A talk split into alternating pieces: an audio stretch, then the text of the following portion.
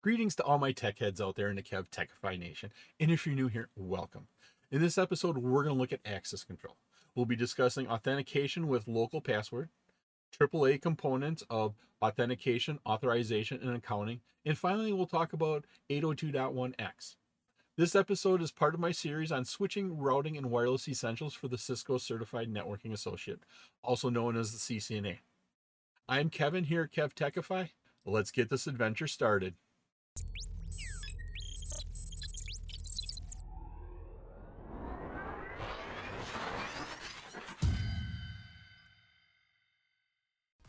What we're talking about is accessing your devices on your network, accessing those networking devices. We're talking about routers and switches, maybe firewalls, adaptive security appliances, ASAs, those devices that run your network. We're not necessarily talking about operating systems at this point. What we're talking about is accessing those networking devices.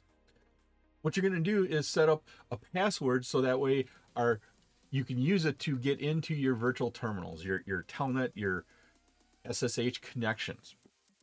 The easy way right here is to go into global configuration mode, and then we're going into our virtual terminals. What you have to do is you have to make sure you get the first five, because those are configured as a group. If you apply a setting to one of them, it activates the other ones, but the settings don't get applied. So you got to make sure you have that range in there of 0 to 4. That's the minimum range. There are 16 ports available, so that's 0 to 15. Sometimes you see people say, make sure you do the 0 to 15. I like to do the 0 to 15 because that covers all 16 ports. Technically, you only have to do the 0 to 4. I like to do the 0 to 15. It covers all of them, and that way you know everything is set.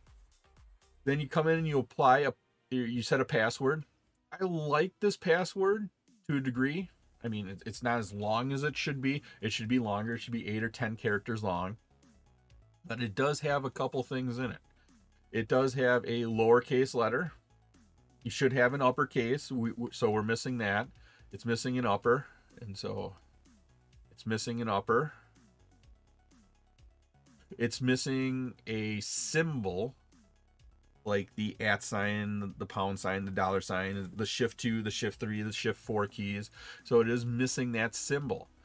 But everybody in today's world likes imposing letters to make sort of what we call lead speak.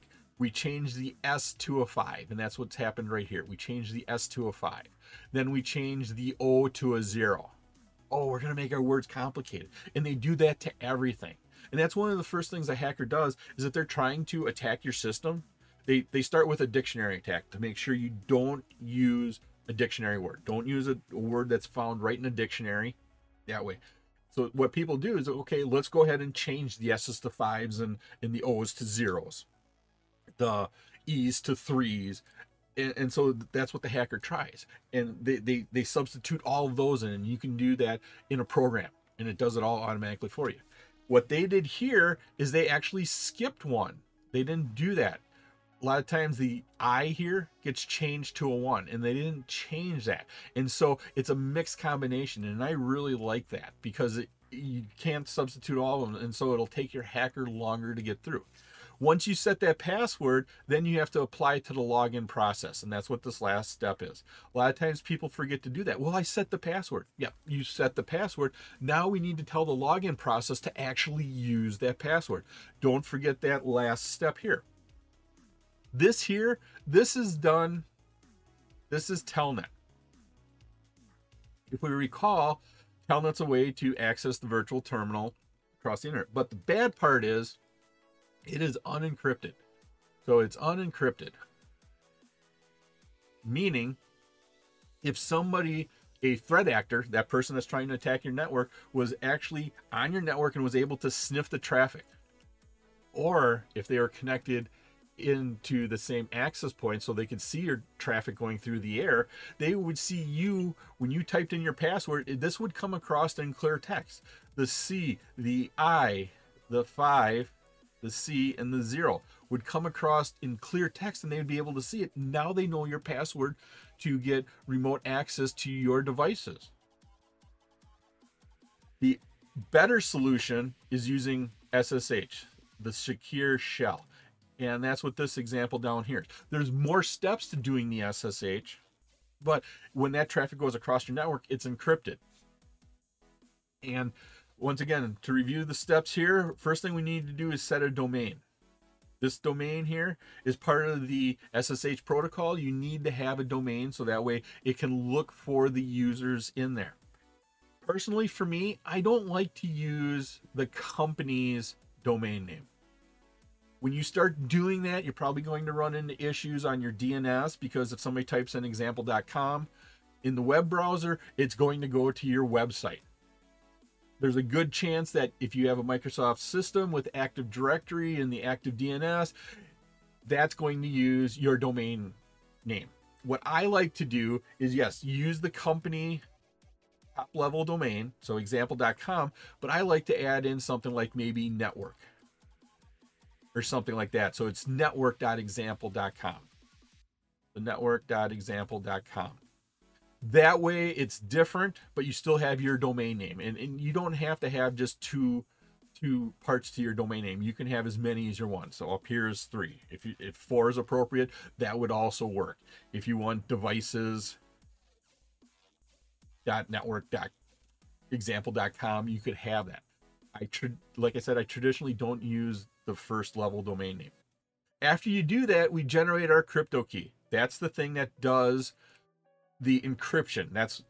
That's the key used to make the encryption and then to unencrypt on the far side. This modulus is how long is that key?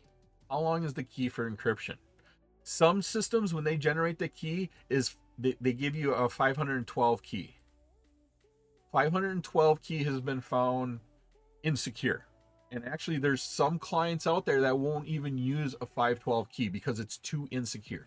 And what I mean by insecure is they've been shown that with a key that short, 512 characters long, yeah, that's a really long character, but to computers and with computational power what it is today, they can brute force that attack to figure out what that key is and get into your system. 512 is too short. Most client SSH applications require 1024. For good measure, a lot of people say use our 2048. Use the 2048. And by default, that's typically what I do. Then after you generate this key, it's going to give you some messages. It's going to give you some information in here. It'll give you a couple extra lines that wasn't showing up here. Then you create your username. You have to create these usernames on the system you want to log into. Once again, we're doing local passwords. And so you create the username. You can either say secret or password here. Secret encrypts this. So if you do a show run, it'll come across as random letters and numbers. If you put the word password in there, it's going to show exactly what you type. And then you have your password. And here, this, in my opinion, is a pretty good password. Besides being an example that we're showing everybody, it has everything. It has our uppercase. It has our lowercase. It has numbers, but we don't have a symbol. So that's why I say pretty good. It's not an excellent. We are missing a symbol. Older systems used to get tripped up on symbols. They used to not accept symbols in there.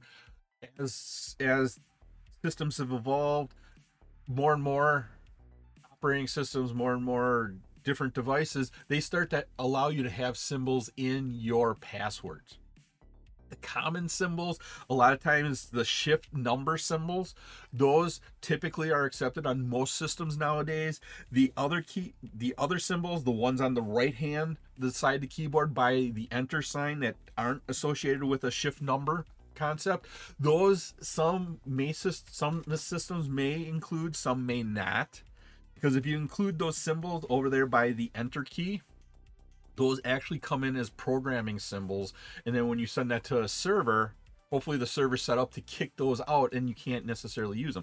But you should be able to use the exclamation mark, the at sign, the pound sign, the dollar sign, the percent sign, the shift 1, 2, 3, 4, 5. You should be able to use all those in the system. That's the only thing I would add to this password to make it a good password.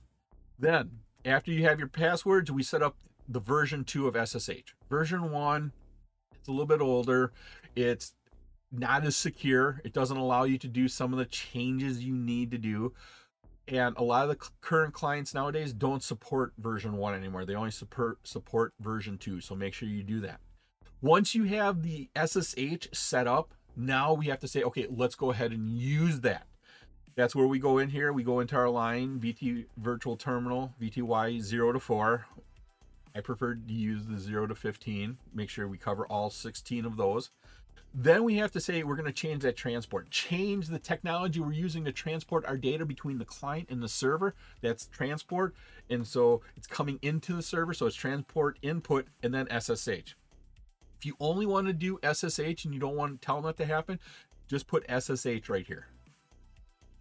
If you want to do SSH, but you also want to have the backup of Telnet, you can go ahead and put Telnet in there. But once again, Telnet's not secure. I wouldn't necessarily use it. And then the last thing you have to do is say log in, and then you have to tell it exactly what to use. We wanted to use the local password. So login space local, we're going to use the local passwords. Our local passwords are any user we set up here. And so when you go and you connect in with SSH, it's going to ask you for your username. It's going to ask you for your password. It has to be on that device. There are some limitations here with using the local password. First limitation is that it has to be a user you created. So it has to be here. If it's not a user you created on that device, it's not going to work. You can't log in using that. You got two routers. You have to create that user account twice, one on one router, one on a second router. For a small network, this works pretty good. Imagine having 100 devices on your network. You hire in a new network person. You have to go around to each one of those 100 persons and add that in. The other downfall with using this login local is there's no backup. If for some reason you lose this username and password, you can't get into that system. You're going to wind up doing password recovery at that point in time. And to do password recovery, what I do is I go to cisco.com, I type in password recovery, and then put the model number of the device I'm trying to do. That's the easiest way for me to tell you how to do password recovery. Each system's a little bit different. But like I said, you lose that password, you can't get in if you just have login local. I hope you are liking this episode on access control. If you have the time, please leave me a comment and let me know what you think about access control. You can also visit my website at KevTechify.com for all of my details and how to get these episodes in video and podcast form. When we're thinking about giving access to a user to get onto our system, one of the things we should be thinking about is what we call AAA. Now, this is not the Automobile Association of America. What this is authentication, authorization, and accounting. These are the three steps you should be doing anytime you give anybody access to your system. First step is authentication. Who is permitted to get into my system? And typically it has the credentials there to get in there. Username, password, certificates required. And that authenticates the user. Who is that person? They authenticate who they are. Second one is authorize. Once they've authenticated, authorization is what can they do? They can get into this VLAN, but they can't get into the other VLAN. If it's a Windows system, they can see this directory, but not this directory. They can read this directory and can't make changes to it, but on their home directory, they have full control. And then the third A is accounting. It keeps track of what that person does. Once they've authenticated, once they got their authorization, now what did they actually do? Did they go in there and connect into a router? And we want to know that. And okay, this person is responsible for maintaining your routers, so that makes sense. But if this person connects into your router and is a shop floor employee, there's no reason he should be doing that. And so we can keep track of that. Did this person go into this folder and delete the HR manual? Well, then we have our permissions set up. We need to restore from backup and get it up and going. But these all work together, the authentication, the authorization, and the accounting. The authentication. There's kind of two ways we can do authentication. And once again, we're talking about authentication for our networking devices, the routers, the switches, any other devices on our network that supplies network functionality. We have local and we have server-based AAA authentication. Local authentication is what we just talked about, where you create a user local to your system and it's only listed there. And if you want to give that user access to another networking device, so a second router, you have to go and create that user there. It stores those names locally. It's not on anywhere else but that one device. They authenticate against that local device. And once again, it's ideal for small networks. 2-3 routers on your device, or 2-3 devices on your network, router, 2 switches, that's perfect. But when you start talking hundreds of devices, you don't want to have to go through and put those usernames on each one. That's where something like the server-based access control or AAA comes in. Routers, switches, other networking devices, they connect to a central AAA server. They connect to that central AAA server. So each router connects into that. That AAA server contains usernames and passwords. That way you only have to set up the username and password in one location and it connects back in. And then those devices connect back into that AAA server and use those usernames and passwords to give them permissions on your routers and switches, your networking devices. Now, there are two methods that we typically see. We typically see the remote authentication dial-in user services, or that's a RADIUS. And the second system is the Terminal Access Controller Access Control System, or TACACS that you'll hear people say. I do love that name, Terminal Access Controller Access Control System.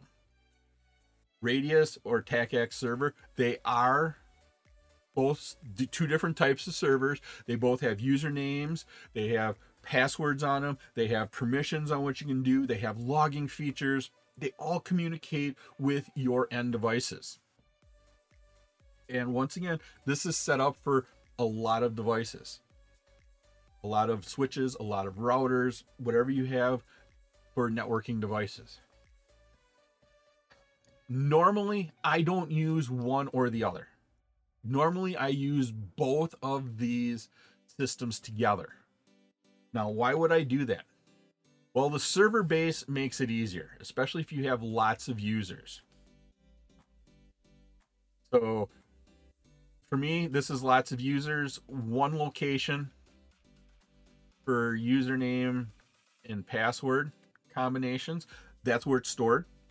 That's what it is. You roll out a new device, you connect it in, you point it to that AAA server. That's all set up. But I also set up a local password. And for me, this is the emergency account. And what do I mean by emergency is what happens when this server goes away for whatever reason. The server goes down. It gets unplugged. The connection to it is no longer working. Nobody can log into your devices. So I created an emergency account here. This account, I typically set up with the username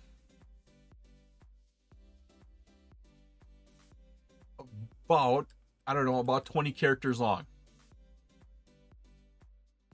And I use it randomly generated. So it doesn't make sense. So it's not administrator. And so I randomly generate that. Password here.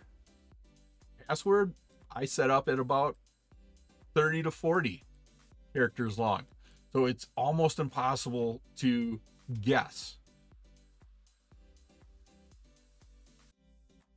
Then what I do is I print it out, these passwords. Oh no, you're printing it out. Well, this is the emergency. And at this point in time, I go and I give it to somebody who's got some sort of way of locking it up. A lot of times the president has a safe in his office. A lot of times the vice presidents maybe have a safe. The vice president of finance has a safe in his office because a lot of times he has cash in that or something like that. Maybe you put it in the bank, in your safety deposit box. You're really concerned about that. What you do is then you divide your username in half. You give the front half to one person, you give the back half to the last person, you divide your passwords the same way. You split it in half. And then that way, anytime anybody needs to get into that system, They have to go to two people, get those lists, combine it for the username, combine it for the password, and then get in. But you are still able to get into those systems at that point. I've also heard the argument that if your server does get away and you can't get into it, your hard drive blew up on your RADIUS or your TACACS server. You lost all that information. Well, then you just do password recovery. Yes, that is a valid argument. Password recovery, that process, you bypass the boot up, you can load in the saved config after you're into that system and then change your password. Yeah, you could do that also. This password process up here, yes, it can be used for our networking devices. I also see this being used quite a bit for our network systems. In particular, like our Windows server, the administrator account. You never leave the administrator account, always strip out the privileges for the administrator account. So if a hacker does get into the administrator, there's no permissions, but I always create a user account with all the administrative permissions. I use this concept here, about 20 characters long, randomly generated. Password is really crazy. I split it in half. I give it to two people that can lock those up, and that's a good practice. Second step here is authorization. Once the person gets into our system, once they supplied that username and password, authenticating against the local database, the username and password that's on that device, or using some sort of server, TACACS or RADIUS server. Then we figure out what can they do. Now, once they're authenticated, authorization doesn't require them to enter in their username and password together. It follows right away. We can see this. You can go in there and set different permissions. On a Cisco router, it's the different security levels that allow them to either see user exec mode stuff, privilege exec mode stuff, actually make changes. So there's different levels there. On a Windows system, once again, it's all the permissions. What can they do at that point in time? We call this a set of attributes, the security attributes associated with that account, the attributes associated with the authorization. And so that's used in conjunction on that AAA server. And finally, we have accounting, and that's keeping track of what's happening. It collects and then it reports that usage. Depending upon the system, it may be just a log file that's got lots of text in it, or sometimes the system you're using will give you nice, pretty reports, or a lot of times you can take those log files, those text-based ones, and import it into a reporting tool where it gives you those nice reports. Some of the information we look at is, when did they connect in? Well, everybody should be connecting in during business hours. Well, Johnny connected in at 2 a.m. Okay, if Johnny's an IT engineer performing a system upgrade on your system, and he let you know ahead of time that, hey, I'm going to do this upgrade at 2 a.m., then that makes sense.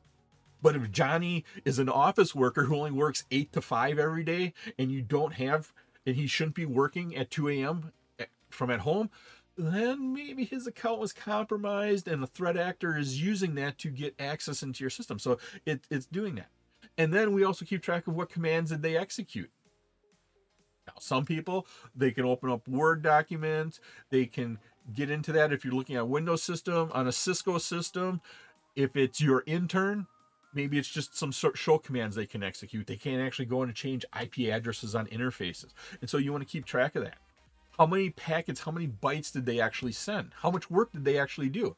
Well, if they compromised your system and got into your router and then connected to other devices, then there's going to be a lot of packets there.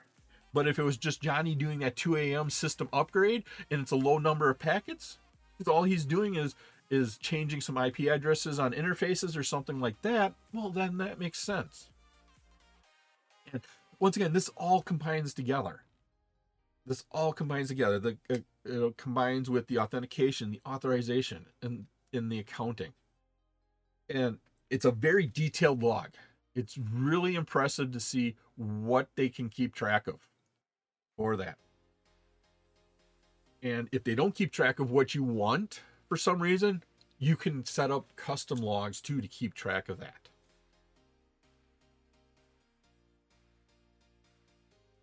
Another protocol we use to secure our network is 802.1X. What this is an IEEE standard. It's port-based access control. Port-based, meaning when a computer plugs into the switch, we're going to control what that device can do on our network based upon how they log in. Now, login could be through a username and password. It could be through a certificate on the server, a couple different ways to authenticate, but it's going to be based upon what permissions you set up.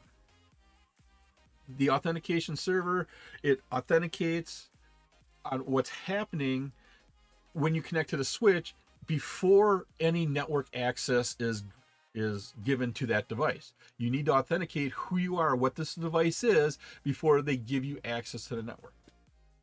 And how this works is the client, or what we typically call the supplicant, is the device that's connecting in, and they're asking to get permission.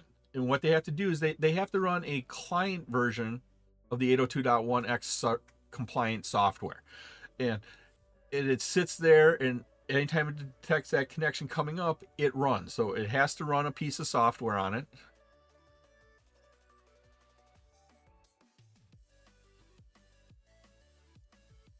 Then when it connects in, it goes to the authenticator. The authenticator is this intermediary switch. And so it's an intermediary. I think I spelled that right. It's the intermediary. What that switch does, it says, okay, this device connected in on this port. They gave me this credentials at this point in time. What it does is it sends a request to the authentication server. The authentication server responds back with saying, okay, it's authenticated. And we authorize it to do this. Have access to a certain VLAN. Have access to different networks. And so it's sort of an intermediary. We don't store any of the authentication on it. That's why it's called the authenticator. And then the last component here is the authentication server. This is where all of our credentials are stored. It validates the device, whatever credentials it gave, it validates it. So it's a certificate, username, and password. It also keeps track of the authorization, what they're doing, and of course we have the accounting. So it does do AAA, our service, the authentication, authorization, and accounting. One thing to notice here, this is a switch, but you could just substitute this in as an access point. The access point could be an authenticator, and it would communicate with that server. It was my pleasure to provide you with this wonderful episode on access control. If you like this episode and you got value out of it, and depending upon what platform you're using, please click that like button, give a 5-star rating, leave a comment. This all helps me bring you more great content. Please take a minute to subscribe to my channel. All my socials and contact information are on my website, KevTechify.com. There you can find out how to get all these episodes in video and podcast form. In the upper right is my playlist for my series on switching, routing, wireless essentials for the CCNA. In the bottom right is one of my favorite videos that I linked just for you. Thank you so much for watching this episode of my series on switching, routing, and wireless essentials. Once again, I'm Kevin. This is KevTechify. I'll see you next time for another great adventure.